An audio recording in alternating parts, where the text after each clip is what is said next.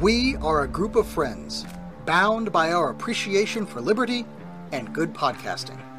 Free minded thinkers from all walks of life, our values come together with one accord to discuss the common culture and news of the day, along with whatever random crap is going on in our lives. Welcome to the Union of the Unknowns. Welcome and thank you for joining us for an episode of the Union of the Unknowns podcast. Today with us we have in our crew Keel Thor. What's up, Keel? Hey, how you doing? Good, good to have you. We have Big Perm. What's up, Perm? Hey, what's up, everyone? We have our frequent guest, Jin the Ninja.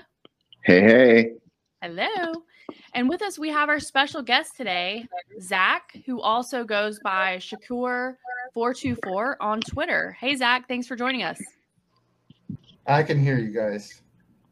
Okay, I actually kind of skipped out there for a second. All right, perfect. Well, why don't you go ahead and just tell us a little bit about yourself? And then um, the topic that we're talking about today is because Perm posed this question in the Discord Why is the story of Tupac Shakur back in the news after all this time? So that's what kind of kicked us off down this rabbit hole. And uh, Jin suggested that we touch base with Zac.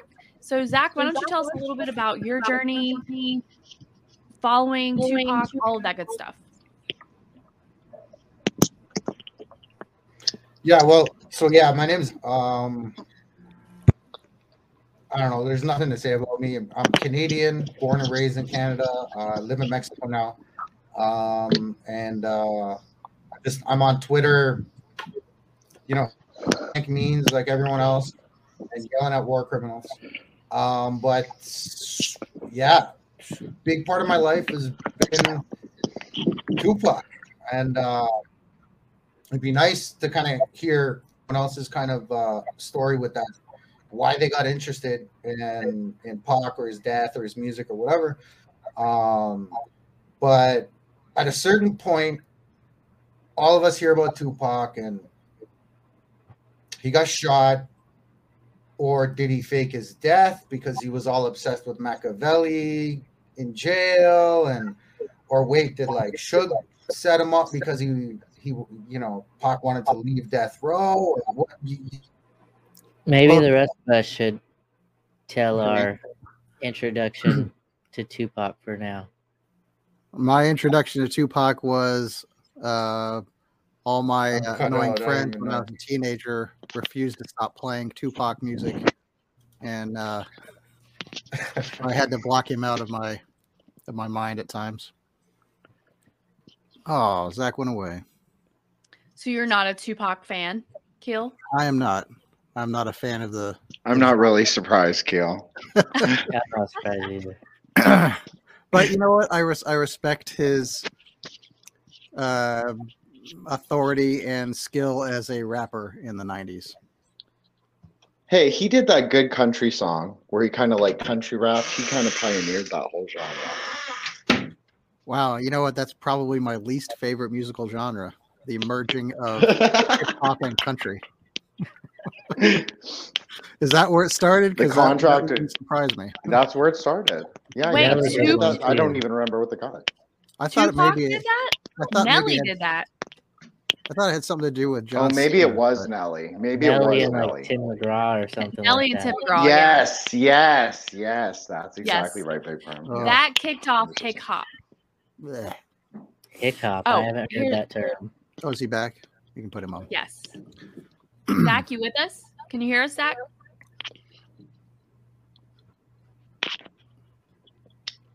Zac, can you hear us? all right yeah I can hear you guys can you guys hear me Yeah, we can Yes. now. Yeah. Yep. Now.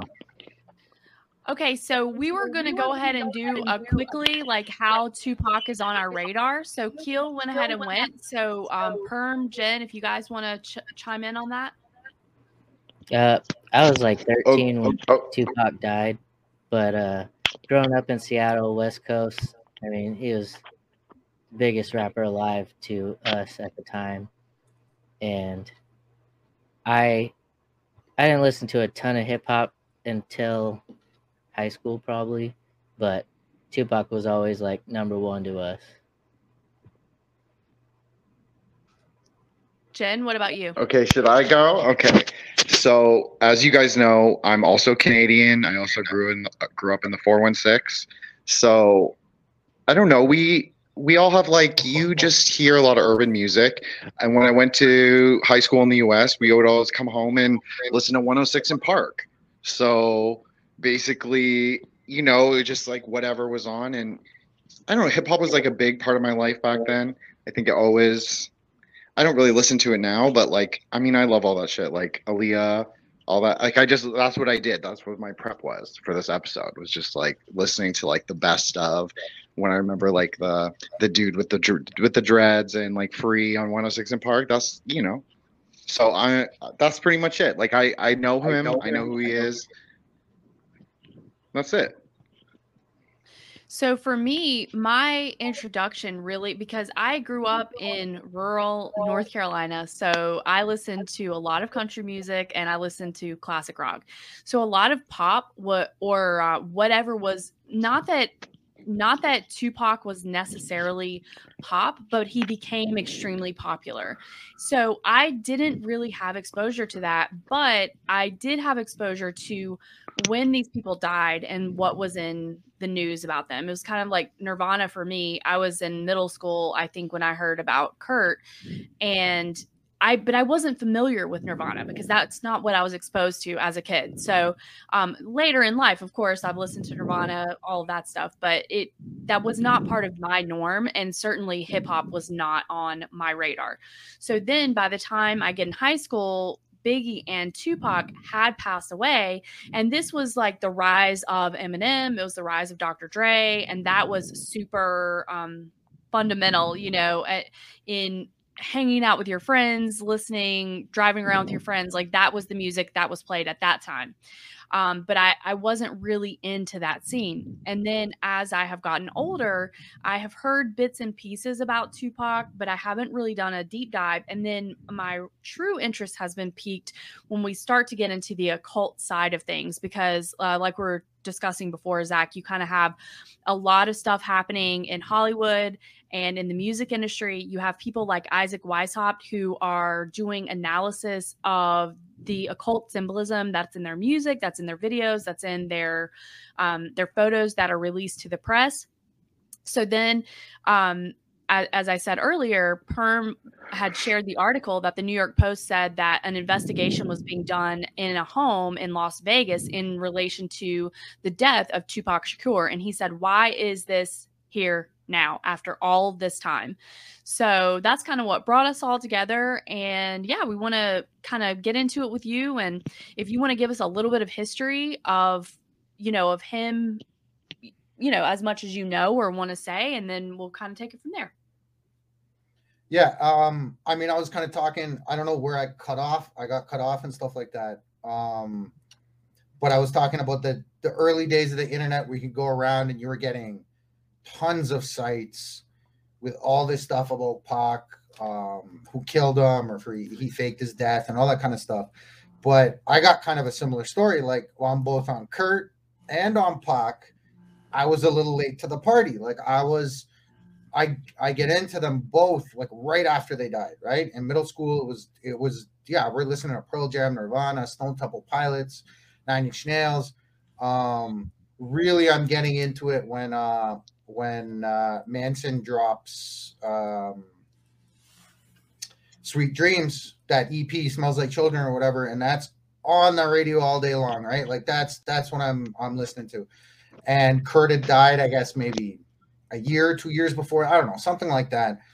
And fast forward a little bit to grade nine, get into high school and stuff, and I'm still not into rap. I'm I'm banging Korn, Deftones, um, Metallica and stuff like that. And um, I got I got a good friend of mine grew up next door to him. It's like a brother, and he starts going, "Oh, you got to come over. You got to listen to this CD. You got to listen to this album.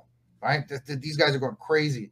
And it was um, Westside Connection, and he he puts on King of the Hill, and I just go nuts. I'm like, "Whoa!" They're just I mean, they're making fun of they're making fun of Cypress Hill like like crazy, right? And I wasn't into Cypress, I wasn't into rap. And I was like, this dude with his little high voice and stuff, and blah blah blah. These these punchlines are great, and that's why I got into Pac because I'd heard a couple songs. California Love wasn't into. I ain't mad at you. I wasn't into. And then I heard Hit 'Em Up, and everything changed. I heard Hit 'Em Up and changes like at the same time, and everything changed for me. Like it just. One of the first CDs I bought was the um, the uh, greatest hits, which which has those those two joints on it, and I'd just be walking around with that on repeat all the time, and very soon, within a few years, now all of a sudden on the internet, I'm seeing all this stuff about sevens, right? Like, oh, it's you know, because now you've got the seven day theory comes out. He's on the cover, crucified. You've got uh, what was it? Uh, the producer of the album is some name from the Bible. It's like it's no no producer we've ever heard of, Simon or something like that and you've got a lot of people saying, "Oh, Suge is doing Suge Knight is doing this to to to drive sales and to create all this controversy and stuff." And in the, the in the Twitter age, like now in the TikTok age, we know this, we understand this, right? From news to podcast to everything, people are just, I mean, they're just hungry for engagement, right? Any any press is good press, right? Kind of, it's the same principle, but if you start looking at some of this stuff with the numbers with the sevens, you start going crazy. And there's a good few years where I thought Pac was alive. I was like, yo, this guy, this guy changed his name to Machiavelli. Um, I read uh I read the Prince back then when I was 15 or 16 or something, but I didn't really understand it, understand it till much later. Uh, which is kind of where this all breaks for me. Okay. Because back then, when I'm 16, 17, 18, I could tell you all of the sevens. He died at what time did he die? At 403, I think. So four plus zero plus three equals seven. He died at 25 years old. Two plus five equals seven. Um, even from the movies, there's um one of the movies where he's the cop. He's he's the cop with Belushi. Um, not gang related. In one of the at the start of the movie, they're in a motel room, and what's the number of the motel room? Take a guess. Take a wild guess. Seven. seven. It's seven. Right? So it's seven. It's seven, seven, seven, seven. How many days is he in the hospital for? After he's shot, seven days in the hospital. Yeah, it like it's just oh, over yeah, and over. Sure. But as you get older, the internet gets better. You start finding out that some of these things aren't true. I think one of the things was one of the tracks on on. uh Can no one hear me? Yeah, yeah we can, can hear you. you. Hello? Yep. Hello. We can hear you. Yeah, we can hear you. I'm okay. Keep going. Yep. all right, all right. You guys are all swirling around. Okay. Um, yeah, there's there's uh, I forget what track it is. I'm pretty sure it's on um on uh the seven day theory. That's on one of these songs, and there's only six. Um, but did do the numbers really matter? Maybe. We'll get into the occult stuff later. Um, you start thinking about going back to Kurt and you start thinking about Courtney and uh, was Kurt with that much heroin in his system? Was he able to take that shotgun and, and put it to his head? No way. Courtney's dad, whether she was groomed. Yep if you hundred percent, if you see that, uh, you know, if you watch Soaked in Bleach, there's no way you'll ever believe that he killed himself. Who look into Tupac's.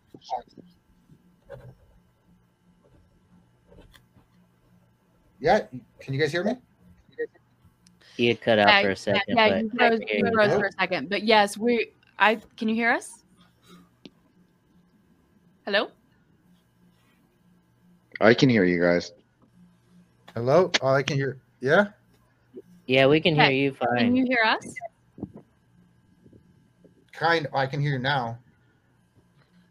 Okay, so yeah, so Perm was saying that we agree on the suspicious nature of Kurt Cobain's death, absolutely, and and definitely the uh, connection with uh, Courtney Love her father was a CIA um, asset or CIA employee, and there's some indication that maybe she was groomed or that she was brainwashed or that she was part of this program as well. Hundred Yeah, percent. they had her Yeah, all the big events like passing out drugs and schmoozing with the rock stars and things like that. Yeah, yeah, Yeah, exactly. like how did And she I- get and to Japan at up in that 14? house.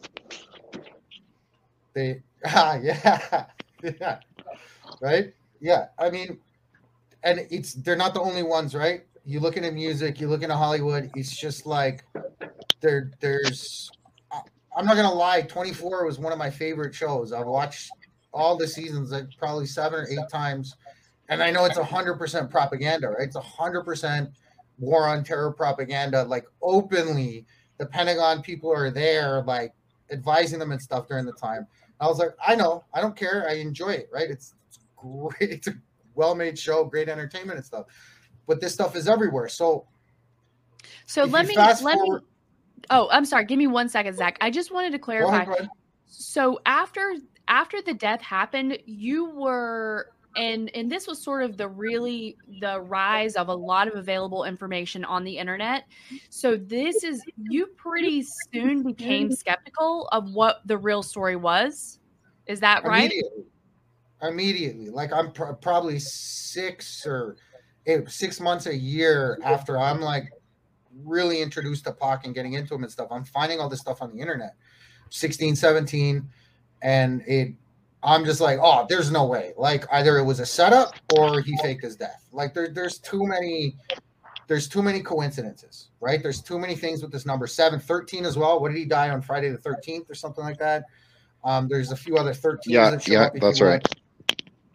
Right. So I'm I there I was like, there's no way this was a clean, just like um you know, someone just just shot him, right? Because they were they, they were having a fight or because it was just a low level a hit from a low level gang situation or something like that. No, there's got there's got to be something more involved. And then if you fast forward, I'm probably 19 or 20, and uh, the reason why it doesn't matter, I just ended up at the library two three times a week. Um, and why? Because I went there, I think, to read up on on some history stuff, World War II and World War One and stuff.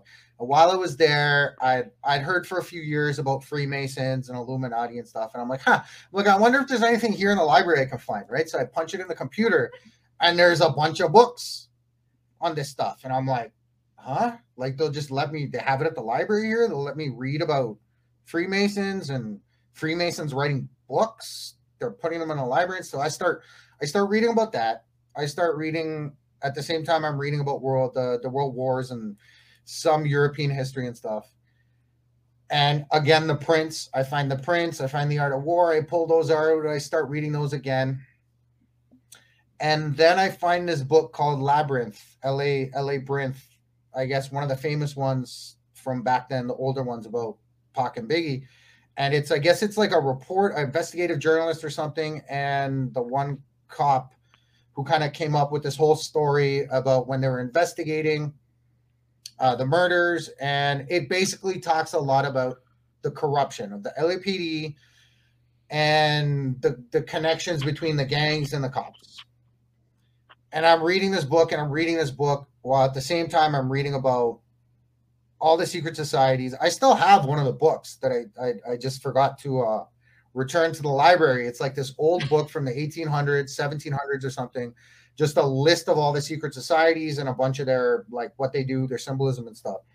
And um, the Rosicrucians and uh, all of them, uh, uh, tons of them. And uh, it just kind of like hit me like a brick wall one day, right? When I'm reading this book about all this corruption, and we already know all the cops that were moonlighting for death row, um, As bodyguards, correct? as bodyguards, yeah, security and stuff like that. Um, so it just hit me, and I was like, wait a second, okay, we know they're secret societies, like we know this, right? Like, there, no one denies that Freemasonry exists; it does. But do they need to be Freemasons in order to kind of cover up a murder? Not necessarily. and so for a lot of years, it just kind of like I started looking at the world differently, got a lot into politics and this and that and that, and we can see this throughout politics everywhere. Like you don't need a super PAC or dark money in order to influence, right? Like you've got certain lobbies that we don't have to mention that are just out in the open, and they're just you know you've got Raytheon. Um, I think I was on. Where was I? Was I on?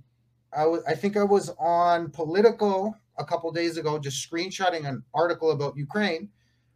And what's their ad? Right in the middle of the article, says a message from Lockheed Martin, and this is big paragraph about blah blah blah blah. And I'm like, like we don't need like it doesn't it doesn't have to include secret societies. Their societies are out in the open, right? The way they do things and and do their conspiracies. And- eh, Right. Well, and I would say that a lot of the people that are in charge of these forward facing businesses such as Lockheed Martin, such as politicians, they are they are associated within these societies themselves.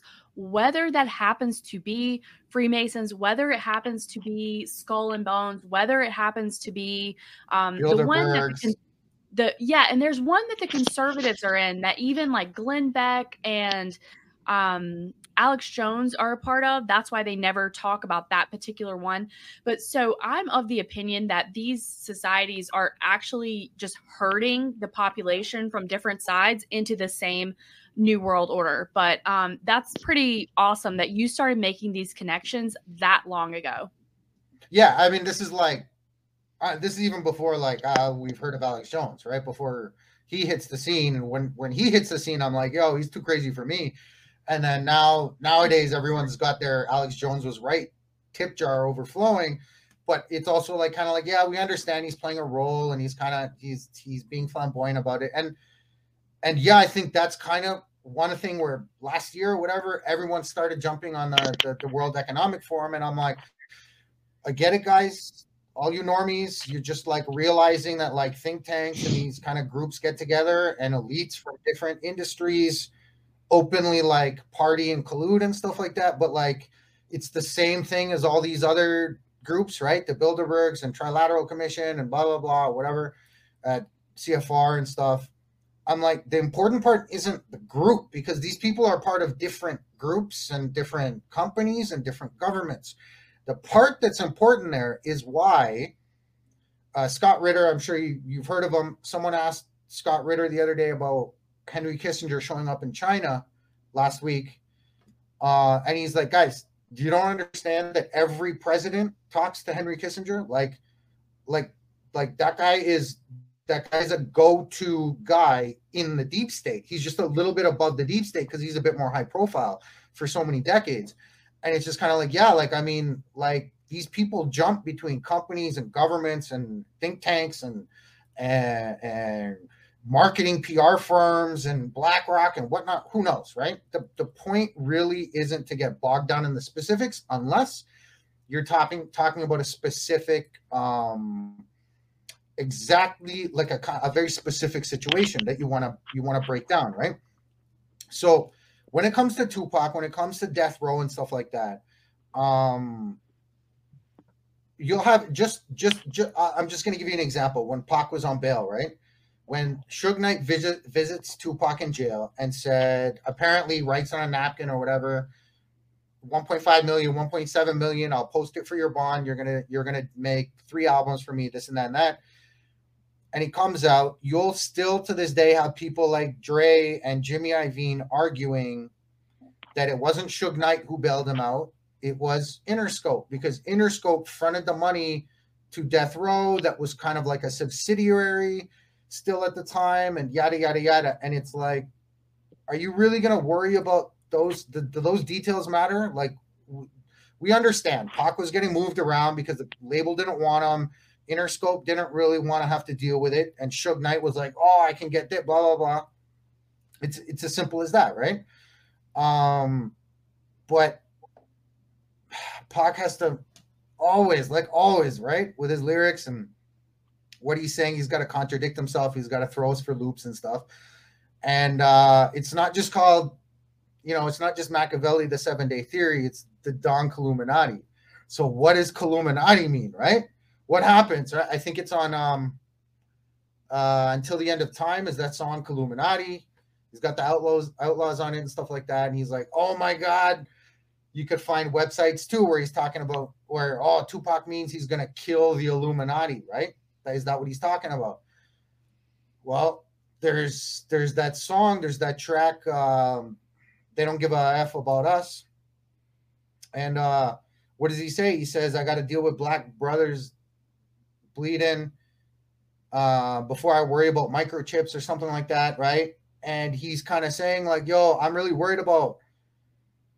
Uh, they they they say expect Illuminati put my body to sleep or something like that, but he's like, I gotta worry about black. I still all I see is black blood dripping or something, something about computer chips. But really, what he's saying there is, I gotta worry about our local kind of issues, our problems on the streets with our family and stuff like that, before I worry about this the the new world order, right? Yeah, because Um, if you truly are in a um in drug culture, in gang culture, then the threat to your life is immediate. It's not you're worried. You're more worried about the corrupt cop than the police chief who's going to the the World Economic Forum, right? Meaning, like you, you Right, it's survival. irrelevant to you, right? Until you start looking into the music industry. I don't know. I'm. do you guys? Have, you must have heard about this like rumor about this meeting. It's been going around probably for a year or something. Some people talk about it on podcasts, or sometimes there'll be a post on on Twitter or whatever. Um, about like how there was this big there was this meeting where a bunch of people um industry people agents and whatnot or whatever were invited to this meeting at a house and they were told that look we're to start investing in prisons because while this rap music is blowing up what we're doing is we're pushing this rap music that's all about that illegal life right? Drugs guns crime. And that's going to drive a whole bunch of the population to do crime because it's glorifying that stuff and prisons are going to explode. And um now who knows about that story? Um I know Sam Tripoli talks about that starting with uh with uh damn I'm drawing a blank. Uh NWA and be it that Ice Cube didn't actually come from the hood and that No, he he was didn't. placed there to get the community to buy into this gangster rap thing instead of the like positive hip hop that was coming out before then. yeah and, and Neither and did Drake. Drake didn't come from the. You know, I'm Yo, just I used throwing it out there. Drake, Drake's fake too. i used to I used go to watch I used, Degrassi. I used to go Yeah, me uh, too. I used to go right down on Queen Street to the I forget what the company's the store is called, but it's where you get all your stuff for the kitchen, uh, your knives and boards. and- Yeah, yeah, yeah. Kitchen stuff plus. Yeah, yeah, yeah. I know exactly that place. It wasn't kitchen right stuff. at, it's plus. like It's before one. Bathurst. Okay. it's the Yeah, somewhere there. It's like Queen and? Bathurst, something like that. okay, yeah, yeah, yeah. That's where we went to high school with, and and it's kind of random because that that place where I was working at at that time, the brothers, the sons of the owners, they know Drake. They're friends with Drake. They would be in his in his penthouse, and they're telling me stories and stuff. And I'm like, I'm like, you know, the music is trash, right? Like, I'm like, how, to the one dude, I was like, yo, man, you grew up on Cube and and Wu like me and stuff. How are you like you're bumping Lil Wayne and Drake and stuff? And he's like, Zac, it's the girls. The girls like the beats in the club. What do you want, right? Like, um, that's what it is. That's that. That's what the music's about, right? Um, but yeah, Drake is. I mean, you know, I, I I guess at least he doesn't pretend to be a gangster and stuff. But Pac got drawn into it. Well, he kind of does. He kind of does a little bit. he, he tries, but then like Pusha T just bodied him with that story of Adidon or whatever. Like I just, he- if he gets stacked up against a real rapper, it's just I I, I look at Drake as an R and B singer, right? He's not a rapper. He's just an R and B. No, you're totally right. You're totally right. you know. And I mean, the state of things today, it's just it's horrendous, right? Um, Well, But but I, rap I just remember when he was like, "Oh, sorry, Ashley." oh, that's okay. Go ahead. No, I just remember when he was like a little shorty and he would go and he had like these two like Jamaican friends and they would go to that club, that like Gunji hip hop club on Yonge near Wellesley, and they would go and like hand out flyers for his like uh, showcases, and I just I even remember that. Like that's how old I am. So Damn. I just think it's funny that he comes in and is like, "I'm so hard, I'm so hard," but like, if you know, like grew up in Forest Hill. Like maybe he Yeah. did live in a basement of his grandparents' house, but like if you know what Forest Hill is, like there's no house Yeah. that's less than like six, seven million. So totally ridiculous, like invented person. Like definitely is into like black magic shit and all that. So Come from anyways, the bottom. He yeah, wasn't that- really on the bottom, right? I mean, this guy was. I mean, this guy had his exactly. It- yeah yeah and and that was the, that's kind of one of the things with tupac right that kind of really i think fascinates a lot of people is that contradiction that okay there's a big part of the music that's the acting part like the ice cube and Eazy well maybe not Eazy so much but the the the dr dre and ice cube side of it where he's he's playing a part but that comes from his other side right the brenda's got a baby and part-time mother side and Dear Mama side, where it's like, this is what I grew up around, so this is what I'm going to talk about. And it's all the good and the bad and the ugly. And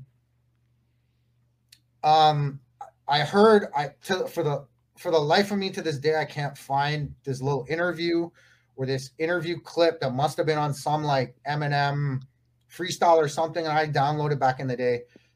But I heard Eminem one day say, Tupac taught us that it's okay to have contradictions and that's why i love him and that really hit home for me because i was like yeah man on one side he's talking about in the same verse he'll be talking about helping your community and we're all victims and so you can't blame us for this world that we were born in that we didn't make and at the same time i'm the big don who's going to come after you and and end you inside i'm like what i'm like there's almost like no coherence to it unless you understand that he's just spitting like what's coming from his heart, right? And I think that's what captures a lot of people. So going back to his death, when he dies like this, no one knows.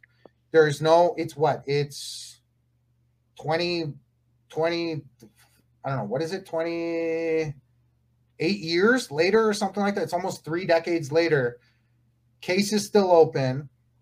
Why is he in the news again? Because they they raided someone's house. They won't tell us who. They won't tell us why they're just saying that um in Las Vegas, I, I believe it was Las Vegas police, Yes.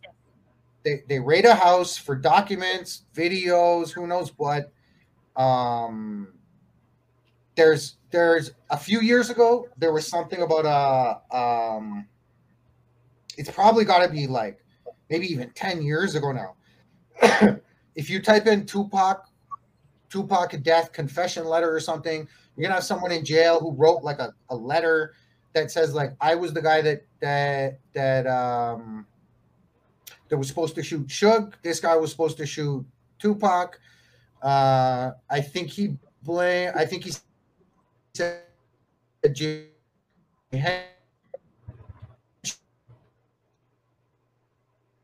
been hired me and stuff like that. that.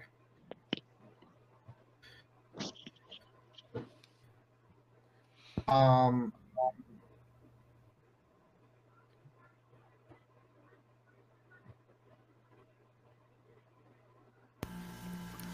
Did we did we lose Zac again?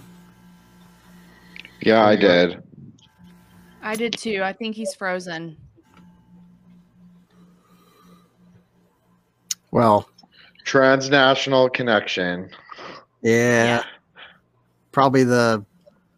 I don't know what the Canadian equivalent of the C. Well, I guess he's in Mexico, right?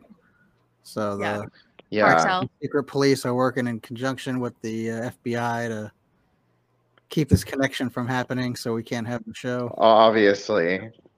Okay, here he is. Hey Zac, you're back Okay, with us. Can you hear us? yeah, yeah, I can hear you guys. Okay, so we lost you when you were discussing. Uh, we were kind of getting into the the New York Times article, um, and the or confession excuse me, the New York the New York Post article. Yeah, and the fact that we don't really know who it is, uh, whose home that they're raiding, or anything like that. If you want to um, pick up from there. Yeah, well, so we start thinking about what's the truth, what are we supposed to believe and stuff. You have this confession letter. Uh, a few years ago, um, I was watching Vlad TV like pretty heavy. Uh, I was I was really into some of the some of the return guests he had on all the time and stuff. And uh, I'm listening. We hate Vlad. We hate DJ Vlad. Everyone hates DJ Vlad, but I mean we're there for to get the the secrets, right? Uh, what the what what what what all these rappers and stuff are gonna spill the beans on. Um, a few years. Am I back? Can you guys hear me? Yeah. Yeah, we can hear you. Yep, it's good. It's good. Okay, okay. So I was just saying about Vlad TV. I'm watching a lot of. I'm watching a lot of Vlad TV interviews, and uh, he starts bringing on this guy, uh, Greg Greg Kading. His name is. He's a cop uh, from LA, I believe, that got put on the Biggie Smalls murder, and like late, I think he got put on in the 2000 something. He starts investigating. He gets on the Tupac's murder and this and that and that. And he extracts a confession, a recorded confession from Keefe D. Uh, Southside Crip, uh, probably heard of Southside Crips because of Orlando Anderson, uh, which is the guy that Tupac uh, gets in a fight with on fight night, on the night that he he gets shot in the casino. So we'd seen this video for years. It's the casino video, and you see Pac walking around and gets into it with this guy, and you got a bunch of people start jumping on him and stuff, and then they all they they they, they book it, and there's different stories what exactly happened. They went back, changed this and that and that. Tupac wasn't wearing a vest, like apparently he was always wearing a vest since he got shot in '94, which again, this is the stuff when we're growing up with the internet, we see things like this on a website, you know, Bob's Illuminati site.com. He's like, Tupac was always wearing a vest since he got shot the first Yeah, time. Apparently, it was Wasn't too hot to get shot that day. Yeah. And then, but then it's, it's like there's tons of pictures and stuff with him not wearing a vest when he's with Death Row, right? Like, I- you know, so there's a bunch of stuff like this, right? But everyone agrees the white car, uh, what was it, a, a Cadillac or, or, or There's a white Benz Cadillac. something? white Cadillac, okay, rolls up to the car. Uh, they start shooting. Cadillac rolls off. Suge pulls a Yui, and Pac, you know, tells the. I, I don't think he. I don't know if he was a bike cop or like a para, paramedic on a bike or something that asked I them who think did this or something. bicycle cops that followed him. there's yeah there's there's someone on a on a bike or something and you know that's Pac's famous last words right he was just like f you right even as he's Mhm. dying he's not gonna he's not gonna talk to the to the police um and so we're all mesmerized we're like oh man you know bishop you know he you know he shot cops when he wasn't famous and right to the end you know he's saying f the cops and this and that and that and and then a few months later, Biggie gets got. Um, there's a whole other story on that side. If anyone wants to check out Gene Deal, which was um, Puffy's bodyguard, who's now like a, a disgruntled former employee who says a lot of stuff on the streams. But it's, he's hard to listen to. He rambles a lot and this and that and that. But there's some there's some stuff there and some stories there um, with, for example, Andre Harrell that I've heard and stuff like that. But um, this guy Greg Kading comes onto Vlad TV, gets interviewed. He says, "No, we got a confession from Keefe D that his nephew Orlando Anderson was beat down by Tupac and the death row guys that night. Got angry. They went. They got a gun, and they shot at the the entourage. And oh, by the way, uh, I've had this is Keefe D talking. He's like, I've had some meetings, sit downs with Puff Daddy, and he basically offered me like a million dollars to kill Suge and Tupac beforehand. Before that, next thing you know, uh, I just remember that Vladis starts putting out clips from a Keefe D interview. He somehow managed to manages after this Kading interview, he manages to get Keefe D, and he starts as there's a few Keefe D interviews, and I'm I think the second one I remember had a few more details. Like the first one, he was a little hesitant to like give some details, and then the second one, he from the second one, he just like starts snitching on himself because he's got immunity or whatever it is. And he just lays it out. It's just the simplest explanation right? That um yeah tupac came after the dude because of the chain that was stolen. And he's angry and he's like you know we're crips they're bloods and blah blah blah. And we got to go back and Keefe D's thinking like oh you know we I've already got like an agreement to to get these guys they get a gun and um and they shoot um, I, there there is this thing like did Suge do it? Did Suge set it up? But I've heard people say, listen, he's in the same car. He's like three times as big. Are you going to set up a hit to get someone right beside you in like a, a close range, kind of like sloppy shooting like that? Are, are you right? You it doesn't do make sense.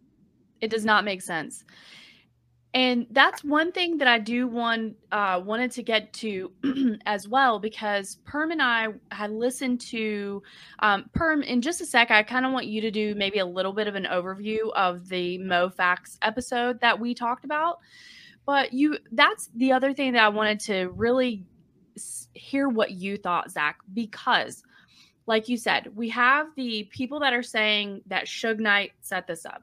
Then we're having the people that say that Biggie had something to do with it, or Biggie and Puff Puff Daddy had something to do with this, which kind of made sense because we knew that there was the East Coast West Coast rivalry, and that there was maybe some nefarious stuff about uh, Puff Daddy or P Diddy, and even myself. This is a super weird story, but many many years ago when I was, I think, in high school, I was accepted to this Jesse Helms, which he was like a congressman from North Carolina. He had a um like a summer camp that kids could go to and I was invited to that, so I went to that for a few days and one of the speakers was this woman who apparently she had a son who was friends with um like Mase and Puff Daddy. And and you may recall that Mase was on the up and up and he kind of had the uh, he pivoted and he said i want to leave this lifestyle so there's definitely some precedent and even in my own personal life as weird as that is talking about what a nefarious person p diddy is and then mm. in the episode that perm and i listened to um, someone shared it with us perm had already listened to it but um, they talk about the Quincy Jones angle. And they talk about how the fact that all of these people had associations with Quincy Jones, Tupac had apparently made some accusations that Quincy Jones was trying to almost like initiate him in homosexual activity. Tupac was engaged to his daughter. Then you have people that happen to be removed from other celebrities' life for them to make the rise. So then you had, um, I believe they talked about the fact that Aaliyah was out of the way, and that allowed Beyonce to rise, and and there were many instances like that. So I just kind of wanted to see if Perm had anything to say on the Quincy Jones aspect, and then to see what you thought overall. Like, what do you make of all of these different accusations?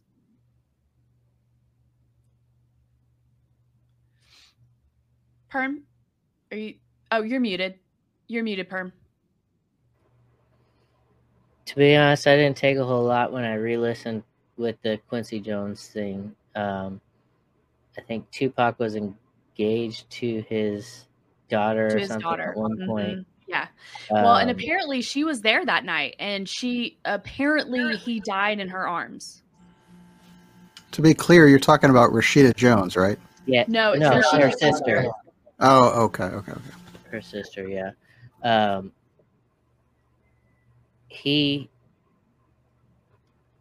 So I do remember hearing that he was trying to get out of the bed multiple times and saying that he had to do something after he was shot at the hospital and they had to put him into a medically induced coma.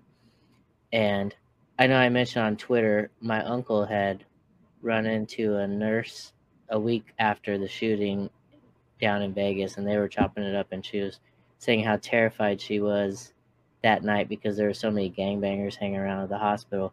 So, not that this has to do with the question, but I do believe that he was shot and there, whether or not he died there or not, I don't have an opinion.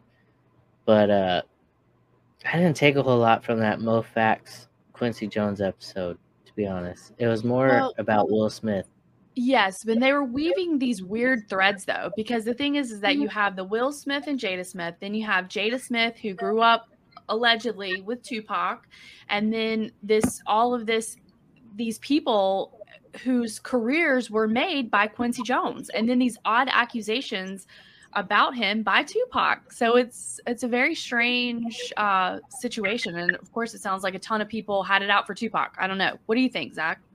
Well, and they also went much deeper in an earlier episode on Tupac, and starting with a 11 year old Yummy Sandifer that was killed in Chicago, and how, like, Tupac really spoke about the thug life and things like that. Like, that was part of society, I guess. And, uh, what else was it? I don't know. That that was how he like started into I don't know. Go ahead, Zac. Yeah, well, a few things there, but there's there. Look, Quincy Jones. It's hard. I, I haven't looked into Quincy Jones that deep, okay? Because it's just not. It's not my interest. Like I don't. I, I'm not into that kind of music and stuff like that. But you're absolutely right. The connections there. Um, the stars rising. Um, just Aaliyah herself. Yeah. Um, from what I remember, what happened was Pac was talking about how Quincy Jones was with a white lady, and so he was like, I mean, he's still on his his Black Panther kind of tip from his mom and stuff like that, and he's like, I kind of, it's very strange because I kind of see it as like this kind of transformation that Malcolm had, the same kind of thing, where he was like, we gotta, we gotta, we gotta have this this black community and kind of segregate. And then Malcolm has this point where he realizes, like, wait a second, no, no, no, no, like, okay, maybe we have to s- s- solve our problems as a community and stuff like that, but white, black, brown, whatever, we're all kind of the same. And it it seemed like Pac was coming at Quincy kind of from that angle at first, that he was like, look, man, why are you like mixing with a white lady and having kids with a white lady and this and that and that? And then I don't know what happened because the story is just simply that uh, Rashida Jones, I think, wrote something back or publicly to Tupac or something. And next thing you know, their Kidada, the other sister, is at a party. Pac thinks it's Rashida, goes up to her, hey, listen, I'm sorry, I didn't mean offense, blah, blah, blah. And next thing you know, they're like in love, engaged um Pac already understood the problems with getting married, especially someone in his position. He had a he had a, a, a bad marriage before. Um and he's dead now. Yeah, she was in the car. I don't know if it was the car directly behind him, but or two cars behind, but with his bodyguard, Frank Alexander.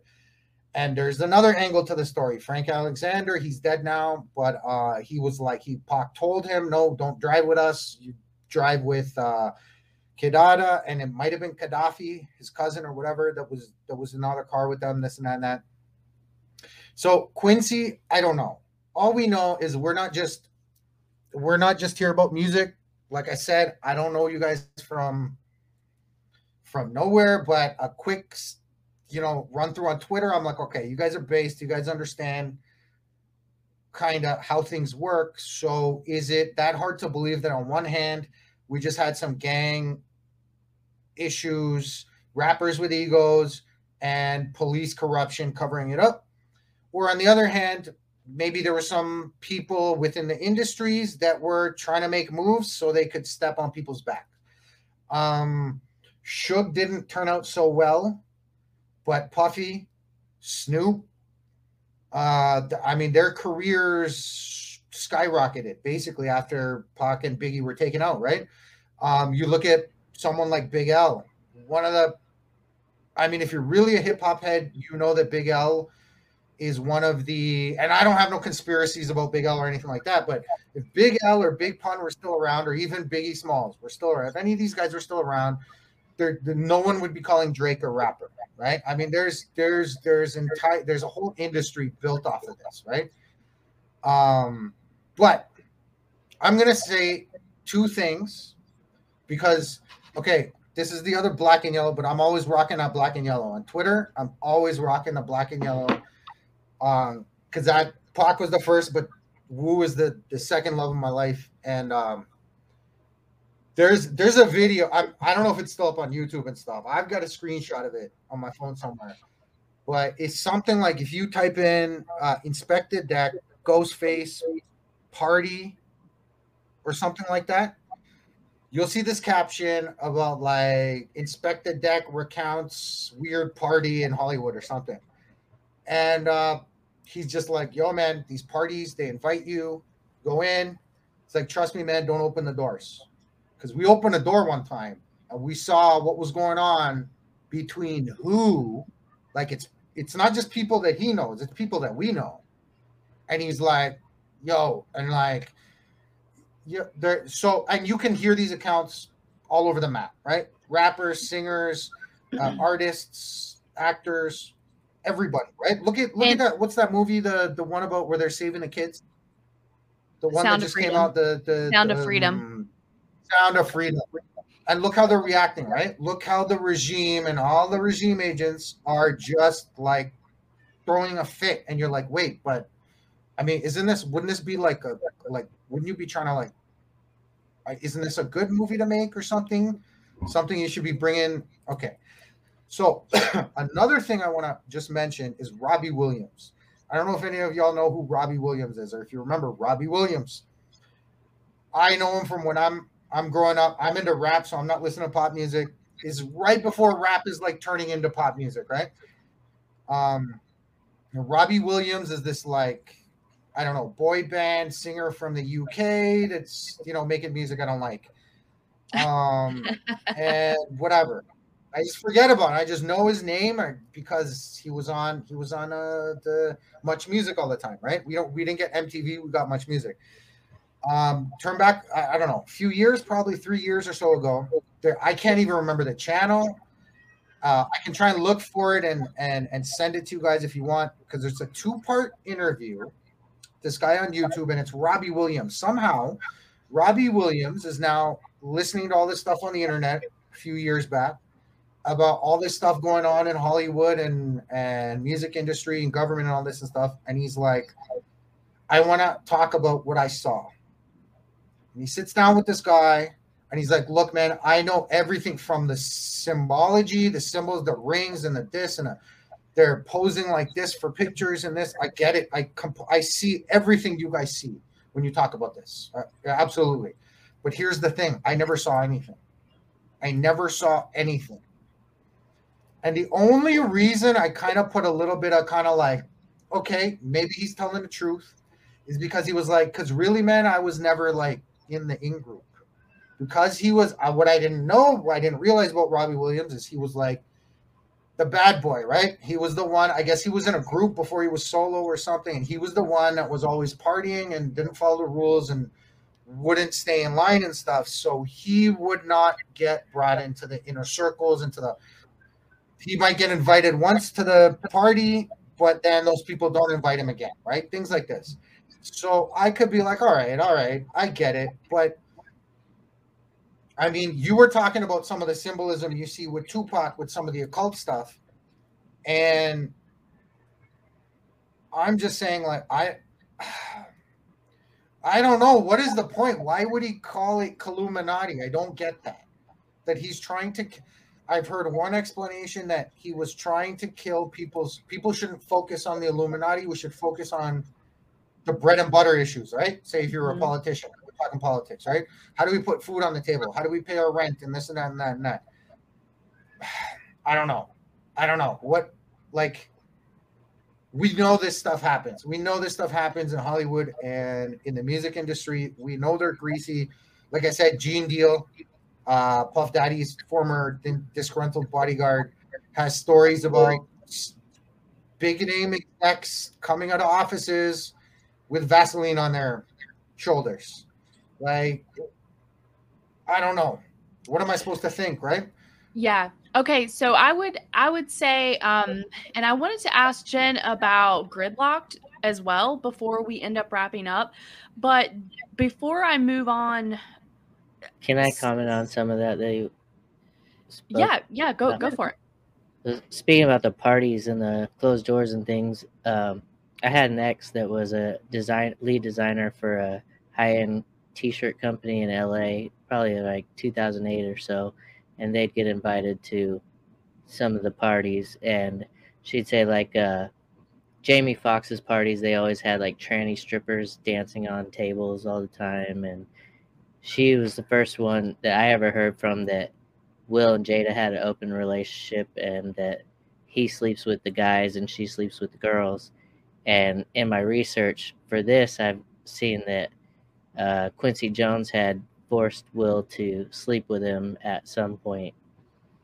Um, and I know Jada and Tupac had Tupac was like Jada's love of her life type of person.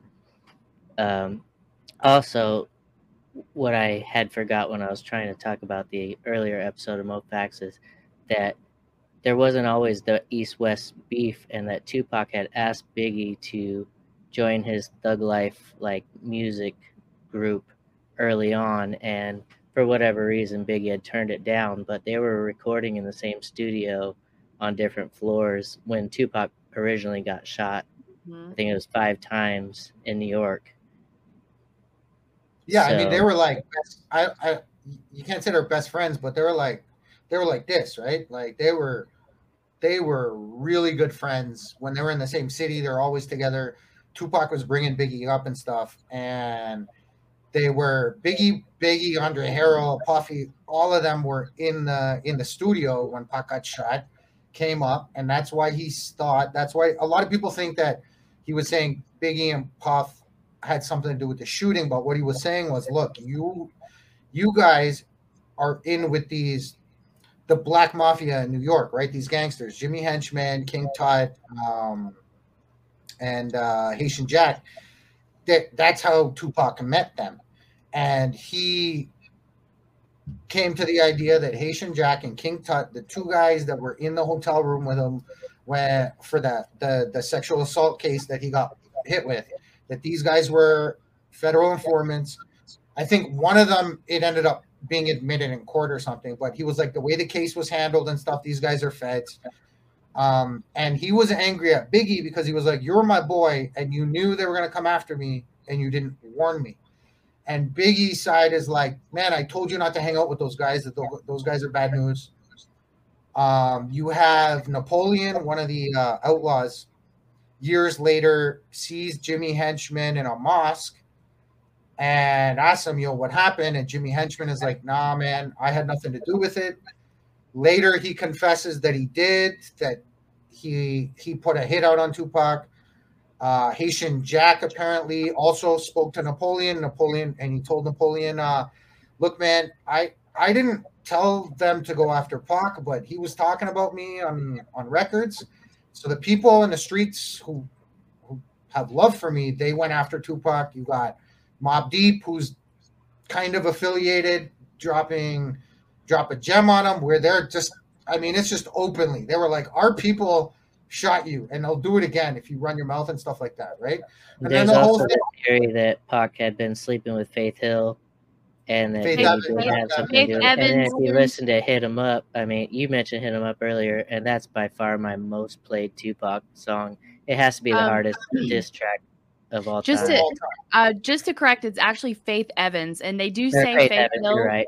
They say Faith Hill repeatedly in the MoFax episode. And it was driving me insane. I was like, she's a country singer, not Faith, Faith Evans. Evans. Um, okay, now I would actually love if we could have a maybe a day when we could do a long form conversation with Zac on this because there's so many there's so many elements here, so many threads. This is just scratching the surface. So maybe we can actually do that, Zac, where we can just get on and and not have a time limit.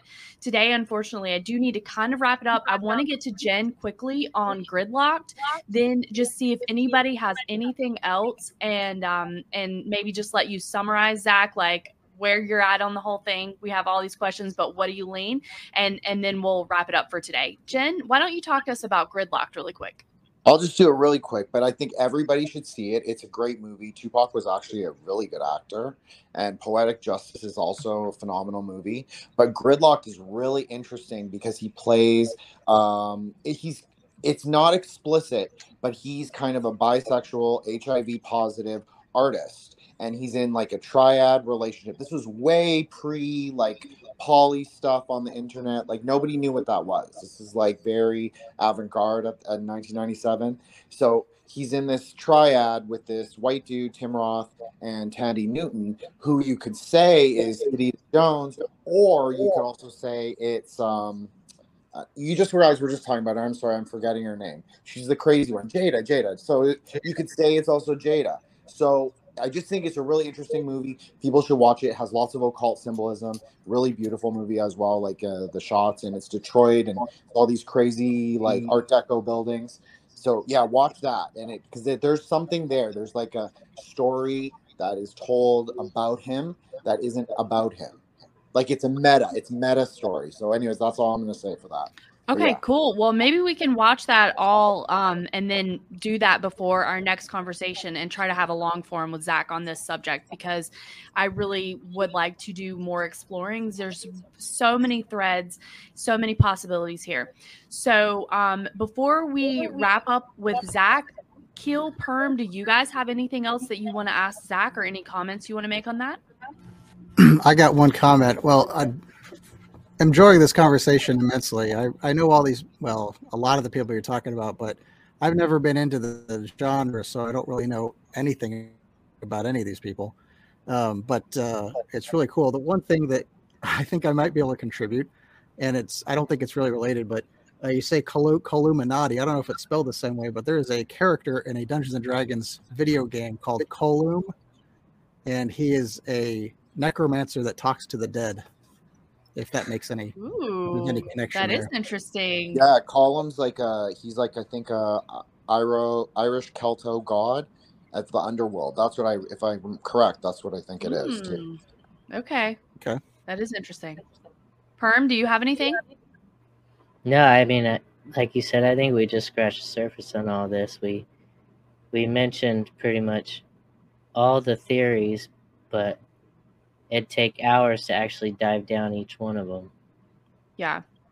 Okay, well, uh, first of all, I would like to thank Zac so much for coming on to speak with us. Um, I know an hour is not long enough, but why don't you just summarize for us, knowing what you know, the research that you have done, which way are you leaning on what actually happened or who actually was responsible for killing Tupac? Okay, so yeah, just quickly, I'm gonna put it like this, like I did in Twitter. Twitter. I think the evidence since we got the Keefe confession and other confirmation since is that it's as simple as Orlando Anderson gets beat down, meets up with his uncle, they find Tupac and Suge, and they they shoot him. The problem is is all this other stuff. Like, yeah, you guys wanna you guys wanna talk about Jada and Will, and that that's where I'm like, I haven't looked into Quincy that hard, but uh, I've been watching Fresh Prince since since I'm this big. I uh, I've been paying attention. Um, we can't ignore what happens in that that and that entertainment industry and the cops and stuff. So uh, this whole thing about Puffy putting putting up money to have them killed, I it it makes me go like, was there something? Was there something deeper to it? I can't ignore that part. Still to this day, where I will tell you, look, all the sevens might be coincidences. Um, it's that admission from Keefe at the same time that yeah, yeah, it was Orlando that shot Tupac, but oh hey, by the way, Puffy was trying to get me to kill Tupac and Suge for months earlier. I can't ignore that. So when you ask me which way I lean, it's really it really depends on what audience we're talking about, right? Where right.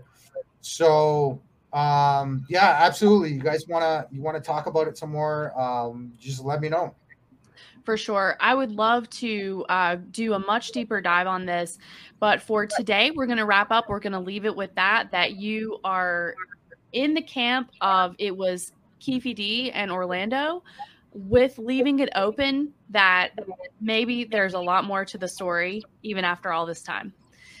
So, for all of the unknowns here, I would like to thank you for tuning into this episode. Jin, thank you so much for joining us.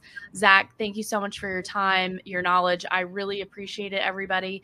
Um, I hope that maybe we piqued some interest on a very fascinating topic with a huge rabbit hole uh, to really explore. Tons of analysis and and tons of information is still out there to to be looked at. So um, hopefully we can revisit this again soon and talk about it for a lot longer. Okay. Thanks for having me on. Thanks, Zac. Appreciate uh, it. Jin, do you guys have any uh, shows or social media you want to plug before we head out? Um, I just was on an episode of Subconscious Realms. People can check it out if they want. But I just want to say like Zac, you got me through the Toronto lockdowns because that's where I was stuck during that time, and like your memes, and I really appreciate you, brother, and um, it's so great to have you on the show, and I'm uh, thank you, Ashley Keel and Big Perm for having me on too, just to Always. like, you know. Anyways, thank you so much. Finally, be on with you yeah, it's really great to be on with you too, Perm. I appreciate it. Appreciate you, brother. Yeah, this was good. Thank you guys so much. Um, oh yeah, and Zac, do you want to tell them how they can get in touch with you? Uh, my t- just my Twitter, Shakur four twenty four. I think is the one I'm using right now, four two four. Um, that's it. I don't use Facebook, and uh, I'm just on on Twitter. Um, same. I don't really use my YouTube or whatever.